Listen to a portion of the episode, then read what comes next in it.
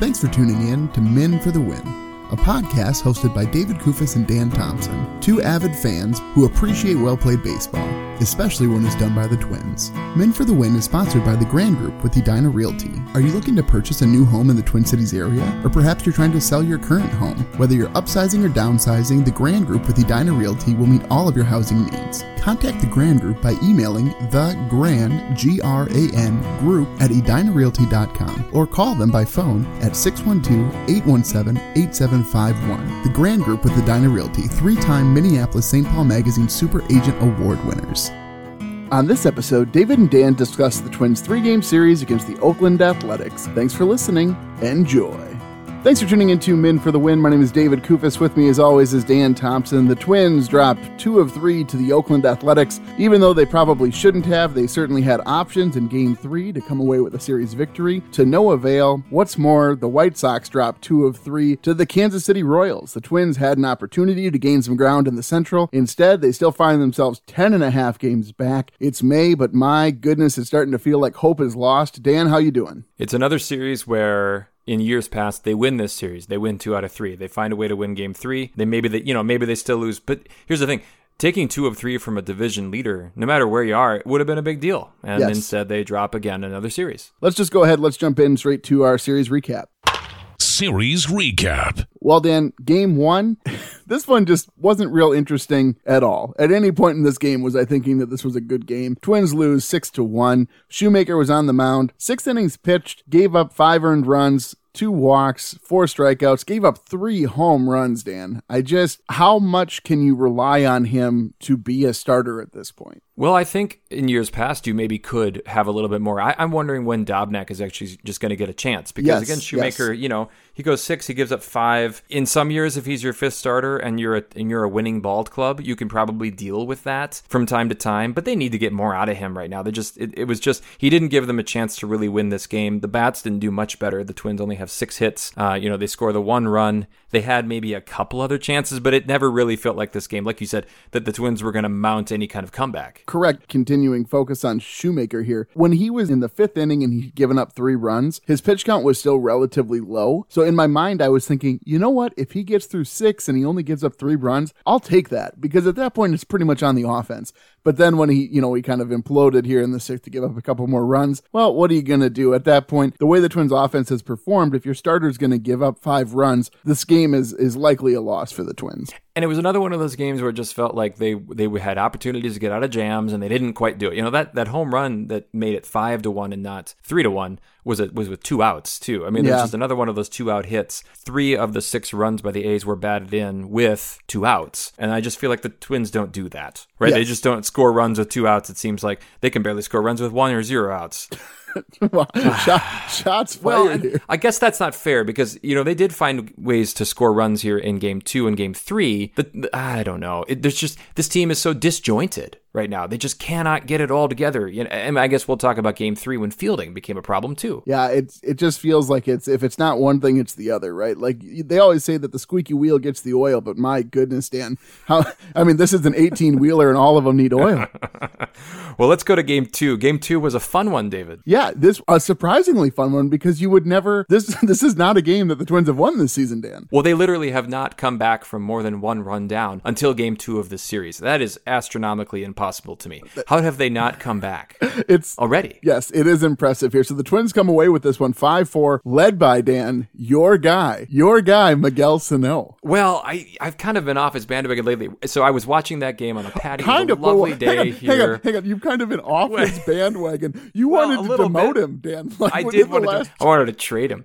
Well, so when he hit that home run in the bottom of the 8th, the Twins scored 4 times in the bottom of the 8th. 3 of those runs were on one of those cool game-changing 3-run home runs that you get just a few times a season, right? Yes. And I'm sitting there with my dad and some other people, and my reaction was just relief.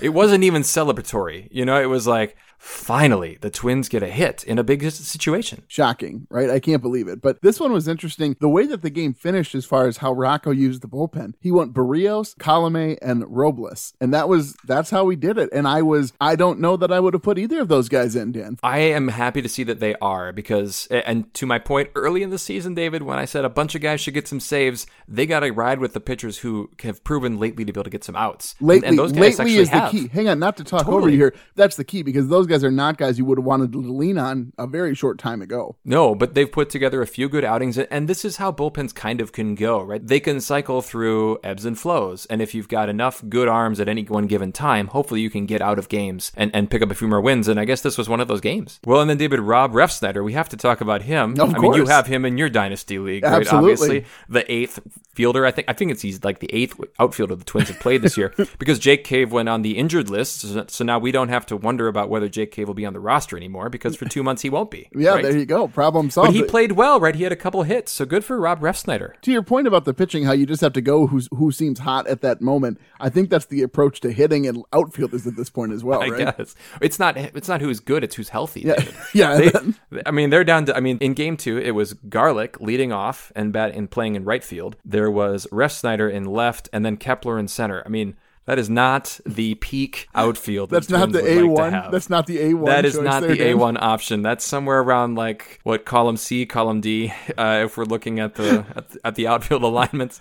I don't know. At least the Twins get a win out of this game. Yeah, they do here. So let's move forward to more misery instead, Dan, to game 3. Twins drop this one 7-6, and this one should have ended in a lot more interesting fashion than it did. Should have gone to extras, in my opinion. The Twins, they're down. They were up, and then they were down, and then it was tied, and then it got to the top of the 9th, and things looked like they were cruising along. So it's the top of the 9th. Rogers comes in, and the hope is here, obviously, that he can hold and the Twins can score a run in the bottom of the ninth, because we know if it goes to extras, the Twins aren't going to win. Not a chance. No. But so Rogers is cruising along. He's got an out, but now he's got a runner on first, and there's a tailor-made double play ball hit right back up the middle to Rogers. He picks it up. He turns to throw. Donaldson is covering second, because the Twins are in a shift, and Donaldson just, I don't know if the sun hit his face or if he just didn't see it, just misses the catch. And I assume because he's not in that situation often at second base, likely he was so focused on making that throw to first that he didn't complete the catch before trying to make the throw to first. And so the Athletics end up scoring a run in the inning. It's heartbreaking because the Twins should have gotten out of that inning and then had a chance to win it in the 9th, but no such luck. Well, okay, but there's so many moments in this game that are if-only moments, because early in the game, the Twins get a 3-1 lead on Max Kepler's 3-run home run, another big 3-run home run. Yes. And then in the 3rd, they load them up again with Kepler at the plate, and they can only get one run, and it's one of those spots where this is a chance to blow the game open. And the Twins, if ever they needed to blow a game open today, obviously in hindsight, turned out to be. So there's that situation, and then just some weird fielding situations, with Ben Rortvedt not making the right play at third base and then getting called for catch. And it reminded me of this, David, that baseball is actually, it's a thinking man's game in so many ways, right? Yes. You have to know the rules and you have to be able to make the smart play in the moment. And it just gives me so much respect for the times when guys do make the smart play in the moment. Even you mentioned Donaldson. I think I talked about this earlier, but I think they were playing the Angels and Donaldson, this is a month ago, and he drops a ball to try to get the double play, right? Yeah. It ends up being called an infield fly rule, but it just, those moments reminded me of that and the cerebral nature of baseball and actually how difficult it is to actually play this game well at a high level in a thinking and a physical way. Yes, which the Twins are doing in neither currently. No, they're not. And it bums me out. But the only thing that got me through this game was the fact that simultaneously the Wild were winning a game in the playoffs in overtime. Yes, very good. They had that up on the... I thought about trying to hold off because I was at the game physically at Target Field today. I thought about holding off on watching the entirety of the Wild game, but they had it up on the scoreboard. So it was really hard for me not to notice what was happening. So that's a hard situation. Yeah. Right? Can you ask them, hey, out of kindness here, could you not? Is there a section I can sit in where I won't see the Wild score? Because you didn't have to deal with the Bally Sports, ticker at least. Yeah, well, David, fair. Right? Yes, so that wasn't a problem. That's every gray cloud, right? But all right, we should move forward here. Yes. You have more on game 3? No, that's it. Let's keep moving here. Let's jump Let's jump into the segments. Catch 'em all, Kirby Puckett. Puckett's Picks winner. I'm not proud of my pick. It didn't work, David. My Puckett's pick didn't work. I picked Trevor Larnach, and he had 1 point. And I thought he played well, David. I don't like the scoring system anymore. To be fair, he did play well, but the problem is he had a lot of singles with no RBIs and several strikeouts. So it's one of those things where, he came away with 1 point, not enough to get the job done. So the listeners had taken Donaldson, and he came away with 6 points, which is respectable. But I took Kepler, and Kepler, I'm just staying on this train, Dan. Kepler comes away with the victory for me, 13 points for Kepler, and that will put the season series currently. Myself and the listeners are tied with 4 wins and 7 losses, and then Dan is trailing behind at 3 wins and 8 losses. It's a long season, David. It's a long season. You're telling me right now, does it not feel like it's going to be a long season, Dan? Well, and remember, Max Kepler tweaked his hamstring, so there's always more. There's more outfielders at AAA, right? When are we going to get? When are we going to get Byron Braxton or Braxton Byron? What's his name? Keon Broxton. Keon Broxton. There we go. I bet he gets the call-up this week. We're going to finally see the Keon Broxton. And if we only had Buxton back, we could have the Buxton and Broxton duo in outfield. It would be the best. Okay. It's coming. It's coming at some point this season. Okay. Let's keep going here. Beast versus bench. Beast versus bench. Is losing fun? Is losing fun? You're going to laugh at me for my pick here, David. I have a feeling. I'm picking Sano. Sano had himself a pretty good series, right? He had in game 2, he had the big home run. He hit the ball, and I will say I didn't call the home run exactly, but the at bat before, he really hit the ball hard to short and was kind of robbed of. I think it even might have knocked in a run if that had gone through. And I felt like in game 3 today, he was swinging better. He only struck out once. He got on base a couple times. He scored a run. I'm hoping that he has gained some confidence here, right? Because a confident Sano is a much better Sano. I don't know. I want to make fun of you for this pick. And one thing I do have to say, so I was at the game with my wife today, and Sano gets hit by pitch and he gets on base. And my wife turns to me and says, well, at least you can't complain that he didn't get on base this time. Well, there's that. He got on base, David. That's all we can ask for Miguel Sano. No, but you could see it though on the home run, especially if you haven't seen it, folks, go back and watch the replay because it's a fun one to watch. But you can see the relief that he felt for hitting that home run. And it was so interesting because I was listening at that point, and my buddy actually had it up on his phone, and I asked him what direction did he hit it, because I assumed it was like a fastball inside that he hit to left field, and he's like, oh no, he hit it to right center. And I was like, what? And I go, oh well, it must have been an outside pitch then. I think I would have felt better about the home run if it would have been an inside fastball that he turned on. Like this one, it just felt like he just brute strength knocked it out of the park, but at the same time it didn't feel as like natural. I don't know, I'm not explaining myself. I know what you meant, because when he hit it, it didn't feel like a home run ball. Correct. It felt like a towering fly ball that maybe gets to the warning track. It felt like one of those, hopefully it's a like a cathartic release. He gets it out of his system, he gets a home run, and then he can continue to maybe start to put, because we've seen one massive home run, I feel like, to left field. Yes, but kind of the traditional Sano home run. Correct. What about you? Yeah, so I have, I'm going to give the beast to Kepler, my boy Kepler. It's just hard for me not to. He's playing well. You can see his average starting to grow. One of those things, Dan, it's a little bit sad when you look at the starting lineup today, and the only guy who was hitting over 300 was the Turtle. I couldn't believe it for a second. I was looking at him like, he's been a great player this year for the Twins. And then he left her too. He bruised his hand. He left her too. It was a rough one, man. And the pitch, it could have been a lot worse. He had to get out of the way before. I mean, that one was kind of up near his face. So, but anyway, so I'm going to give it to Kepler. He had a big series. He had the big home run today that unfortunately ended up all for naught. But who you got on your bench there, Dan? Oh, look at this. I think we have some agreement. It's got to be Mitch Garver. Yeah. I think, it tells you something that they started Williams Estadio today at catcher in game 3. Agreed. I think it just shows you how little faith they have in Garver. And I think the problem to me, in game 2, Garver left 6 guys on base by himself. He struck out once. He was 0 for 4. And he was in that cleanup spot. And they just needed him to at least bring in a run or two or advance a runner. I don't know. He's hitting under 200. Like, it seems like so many Twins players are hovering around 200 right now. And he came in today and he pinch hit, and again, another strikeout. What do you think's up with him? Well, in a moment too, where a strikeout was you can't do that in the situation that he was in. Yeah. I don't know what the deal is. What I will say about this is, while we're at the game, a highlight reel pops up on the scoreboard. And what is it? It's Ryan Jeffers hitting a walk-off home run for the Saints the night before. it's kind of an interesting timing here. I don't know if the guy who's running the scoreboard. They showed that on the scoreboard? On the scoreboard. I just thought it was so funny. I'm like, man, somebody is in Jeffers' corner, I guess, and I'm surprised they didn't just keep showing Garver's strikeout on a loop. Right. Something. Did they show it like right before Garver at that? Or I don't know when it was, but it's like a threat. But you do wonder if the time isn't coming, especially now that roster spots apparently are opening up for Jeffers to make his return to the majors. Yeah, you would think so. And maybe at some point it's time for Rortvedt to go back down. I mean, Rortvedt's hitting 158. I know that they're not asking a lot of him, but, you know, 9 strikeouts, 19 at-bats. He hasn't looked great. And then he makes his defensive blunder in Game 3. I don't know. Maybe at some point you just bring Jeffers back up and just give Jeffers a chance to start a few games? Yeah, I think so. And at this point, you got to start. Again, it's kind of like the bullpen where we got to start playing with things until something works. But I don't need to belabor the point here. I had Garver on my bench as well. So let's keep going.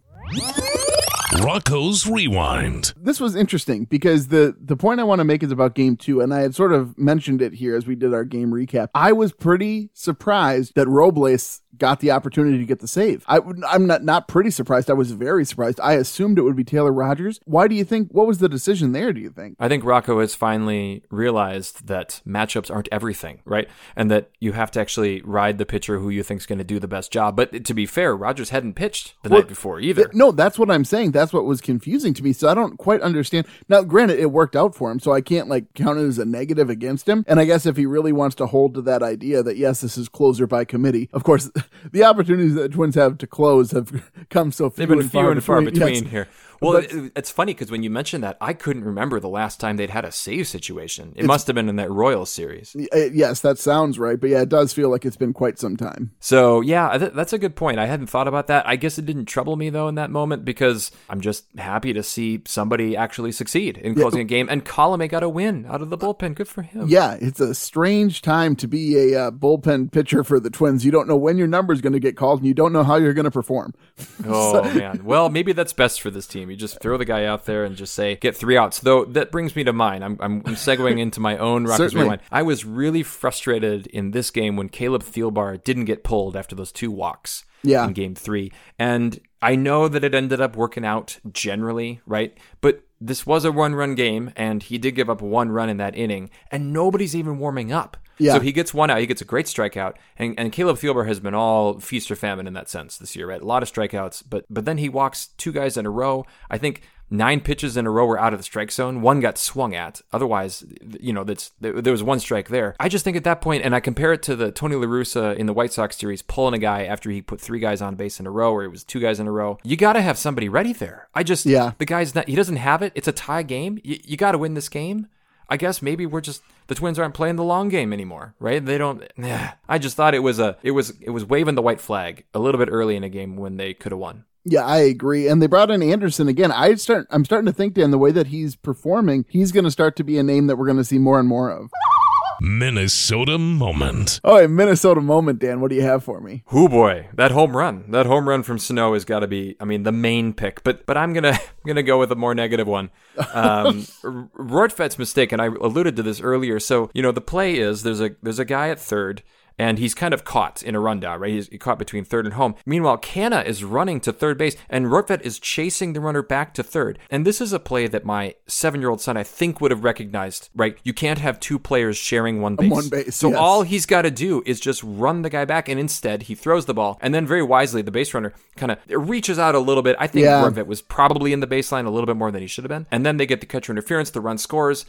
It just kept the inning going. It was just another time. You cannot give good teams like the A's especially, more outs to play with. You can't do that. Correct. The groan that came out of the stadium was quite large in that moment. And how many people were there? How full was the capacity? You know, more full than I would have thought. Like the upper deck, especially in the outfield, was pretty empty. But as far as the lower deck and then up where I was here, I was in 315. Yeah, it was relatively full. I guess as full as you can be with the current restrictions, I'd say. Okay. What about you? Your moment? Yeah, so I mean, I want to say Sano's homer as well, but I'm going to go with the other error today that stands out in my mind, and that was Donaldson missing that play, just because it seemed like the momentum had shifted in the Twins' favor. They were going to get an opportunity. As soon as Taylor fielded the ball, you knew that, okay, this is going to be the end. They're going to get out of the inning. They're going to get an opportunity to win the game in the ninth, and then Donaldson misses the ball. And it's like the groan at that moment was even larger than the one for the Rortvedt error. So it wasn't wasn't a super fun game to be at in regards to the errors that took place. There were some fun moments, certainly, like Simba's home run and Kepler's home run were great, but man, those errors, Dan, it was really deflating. All right, well, let's go into Maurer's musings, David. I just don't know how it can get any better. Maurer's musings.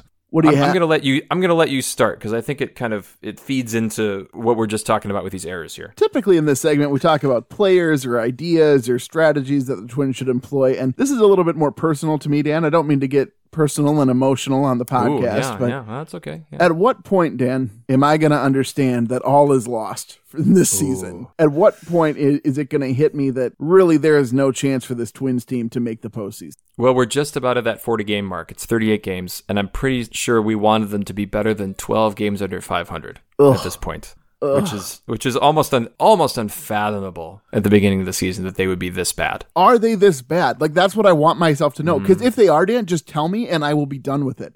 But I can't. My mind is still like, no, I think that this team is so much better than what they put on the field. But Dan, at some point, somebody puts this schedule and somebody puts these results in front of me. It's going to have to click, right? That I need to understand that this is not a good baseball team. I suppose I'm trying to think of a good metaphor, David, and I can't come up with one that's not really depressing. You know, because it is. It's a depressing team. I mean, I think if they had won today, I think I would have had a little bit more hope, right? Because then you're still kind of riding the coattails of that Sano home run. It's symbolic. And then you just kind of fall into new problems in game three. Like, these weren't familiar things. We're not used to these errors. We're not used to these mental mistakes on this team. So maybe that's it. I just think attrition is catching up with them. Yes. No, I would agree. At this point. I don't think so, David. I don't think you need to think all is lost quite yet. But I will. I do wonder at what point does the fan base just kind of collectively check out when the Wild are done, and let's hope that they can play for a while. Are the Twins going to be anywhere near 500? Will they be closer to 500 at the end of May than they are now? You know, I don't know. I think for me personally, this next series is really going to be a true test as far as whether this team can perform. Last episode, you had said that, well, you know, if they can win the next few in a row here, and then they go into the White Sox series. And I had some hope. And just the fact that they only won one game against the A's, when they go up against the White Sox, then they have to win 2 of 3. They have totally. To. They just have to win more. I mean, they have to win most of their series now. I mean, mathematically. Well, no, I'm certainly, but I'm saying for me personally to still... Sure. To still have feelings about this team that they have a chance to win this season, they have to take at least 2 of 3 from the Sox because you cannot go 13.5 back. I know it's early, but that's a ridiculous number. That's a ridiculous number. I mean, I'm looking at our spreadsheet here. The last series the Twins won was the Royals series in early May, and they have only won 3 series all season. Yeah. Right? I mean, that's really depressing. Well, mine's a little more, I don't want to say mine is more hopeful, but I am maybe it's looking towards the future. So there was a moment today when Trevor Larnach had another one of his solid singles. And I wondered, with him and Kirilloff in the lineup together at some point, like, are we going to see that for the long term? Like is Larnach going to be, or one of them, does one of them end up playing first base? You know, because even in a best case scenario, I'm thinking next year, Cruz is probably gone. Does Sano become a DH if he's here with at all? Like, it opens up the DH spot. And then I'm just kind of thinking lineup combinations down the road. It could be pretty exciting to have, like, Trevor Larnach and Alex Kirilloff in. And then I'm wondering, do they just shut down Kirilloff here? He's got this wrist issue. It's clear it's a pain-related thing that's not going to be fixed, right? Just in the short term, it's going to need surgery to fix it. We're either going to be hearing about surgery this week, or we're going to hear about it whenever the Twins are totally out of contention. Gotcha. Right? Yeah. So maybe the fundamental question is, will Kirilloff be a difference maker for the Twins this season still? Yeah, I don't know what the answer is, and I think it really relies on what you've just mentioned, whether or not they're going to have him try and play through this pain issue, or whether they're like, you know what, this season isn't looking good as it is. Let's go ahead. Yeah, right. Is it really worth it to try to have him play through it right now? I don't know. And maybe that's why this week is so key. And to come back to this White Sox series, maybe why this White Sox series is so key. I think it's important that they win the series, and also that they show that they can build some momentum here in a positive way. Agreed. And they just, because they haven't been able to do that since that 5-2 start when we thought they were really good. Accurate when we thought. Oh, it's so sad to talk that way, Dan. But let's. Speaking of being sad, let's do series grades. Series grades. I'm a little surprised at your grade, David. I'm not. You're not? No, I was there today, Dan. That's how I feel about it. Well, I gave him a D because I thought that there was some good signs here. There was some excitement. Obviously, a couple winnable games here. It didn't feel like a total failure. So I'll go with D for no other reason. So I'm giving him an F, and you can criticize me and make fun of my rubric as you often do, because you're a teacher and you like to have your rubric things are fair. No, it's an F, Dan, and it's an F because one, they didn't win the series, and two, when the White Sox lose 2 of 3 to the Royals, Dan, you need to use that opportunity to gain ground, and they failed to do so, and that's why it's an F. Okay, well, they're 10.5 back, but you're saying that could be 8.5 back. Correct, yeah, very easily. Well, 8.5 back still feels good, but 12 games under 500, David, still feels really crazy. All right, well, let's do Puckett's Picks. And we'll see you tomorrow night. Puckett's Picks. So against the White Sox, Dan, this is, again, it's a big series. So I got the victory. Who did the listeners take this time around? So the listeners are going to go back to Nelson Cruz, because who else do you pick on this team right now who's potentially going to play in all the games in the series? I don't know. That's probably a wise choice, and he likes hitting against the White Sox. So, Dan, you will get to choose first. Who do you have? You know who I want to pick. I hope you take Sano. You have to, right? Come on, he was your beast. Be a man. Right. Own it. I'm going to take Miguel Sano. What the heck? Let's give it a try. The guy who Dan wanted to trade for bus fare last episode is now his pick for the White Sox series. He wasn't bus fare, maybe a long bus fare, like a bus fare like back from Chicago, which is maybe what he'll have to do if he goes 0-10 in this series. I'm taking Sano. What the heck? I got nothing to lose. I guess. Well, I mean, other than getting another loss in Puckett's Picks. I got a lot of rookies I can still pick coming up here, I have a feeling. You know, it's one of those things where I really want to take Kepler, but I am nervous because he left the game today, and so I don't really want to take Kepler simply because he might be injured and he might not be playing this series. So I am going to go with the guy who I thought I was going to go with last episode. I'm going to go with Jorge Polanco. Yeah, see, that's probably the smarter choice. I was going to go with Kepler, honestly, if he had not left this game with a hamstring tweak. It'd be hard not to. I don't like the word tweak for any Twins player, especially, and he's important. Obviously, Kepler is really important to this team. But heck, you've just identified somebody who's been maybe the most consistent player on their team for the last 3 weeks. Yeah, it's been good run for Polanco, and I think that he's ready to start hitting with more power as well. That's where I think he's going now that he's seen the ball. He's making solid contact. I'm thinking not only did I take Polanco, Dan, 2 homers in this White Sox series. Whoa.